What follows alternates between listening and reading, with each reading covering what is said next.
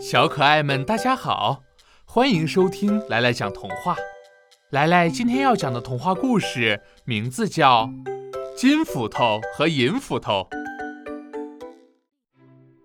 在一片美丽的森林边上，住着一个诚实善良的樵夫，他有一把锋利的铁斧头。每天，樵夫要带着这把铁斧头上山砍柴。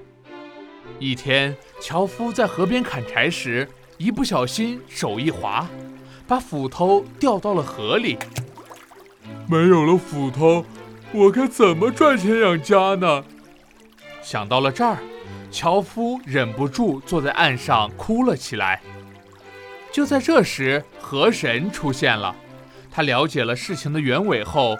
觉得樵夫很可怜，便沉到河里，捞起了一把金斧头来，问道：“这把金斧头是你的吗？”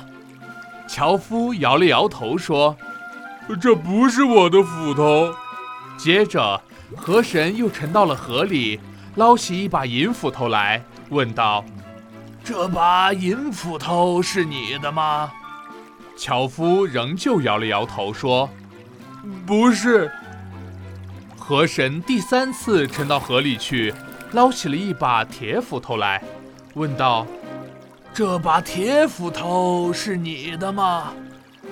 樵夫看到了自己的斧头，跳起来欣喜地说道：“呃，没错，没错，这把才是我的斧头。”河神很赞赏樵夫为人诚实。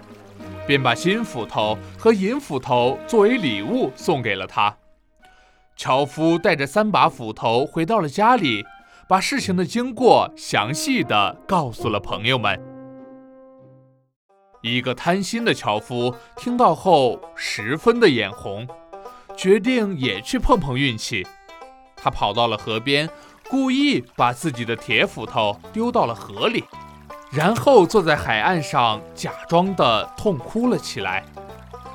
河神果然从河里冒了出来，来到他的面前，得知了事情的原委后，河神沉到了河底，捞起了一把金斧头来，问道：“这把金斧头是你的吗？”贪心的樵夫高兴地叫道：“啊，是的，啊是的，这正是我丢失的斧头。”他那贪婪和不诚实的样子遭到了河神的鄙视，河神没说话，拿着金斧头沉入了河底，再也没有出来。贪婪的樵夫不但没有得到那把金斧头，就连他自己的铁斧头，他也拿不回来了。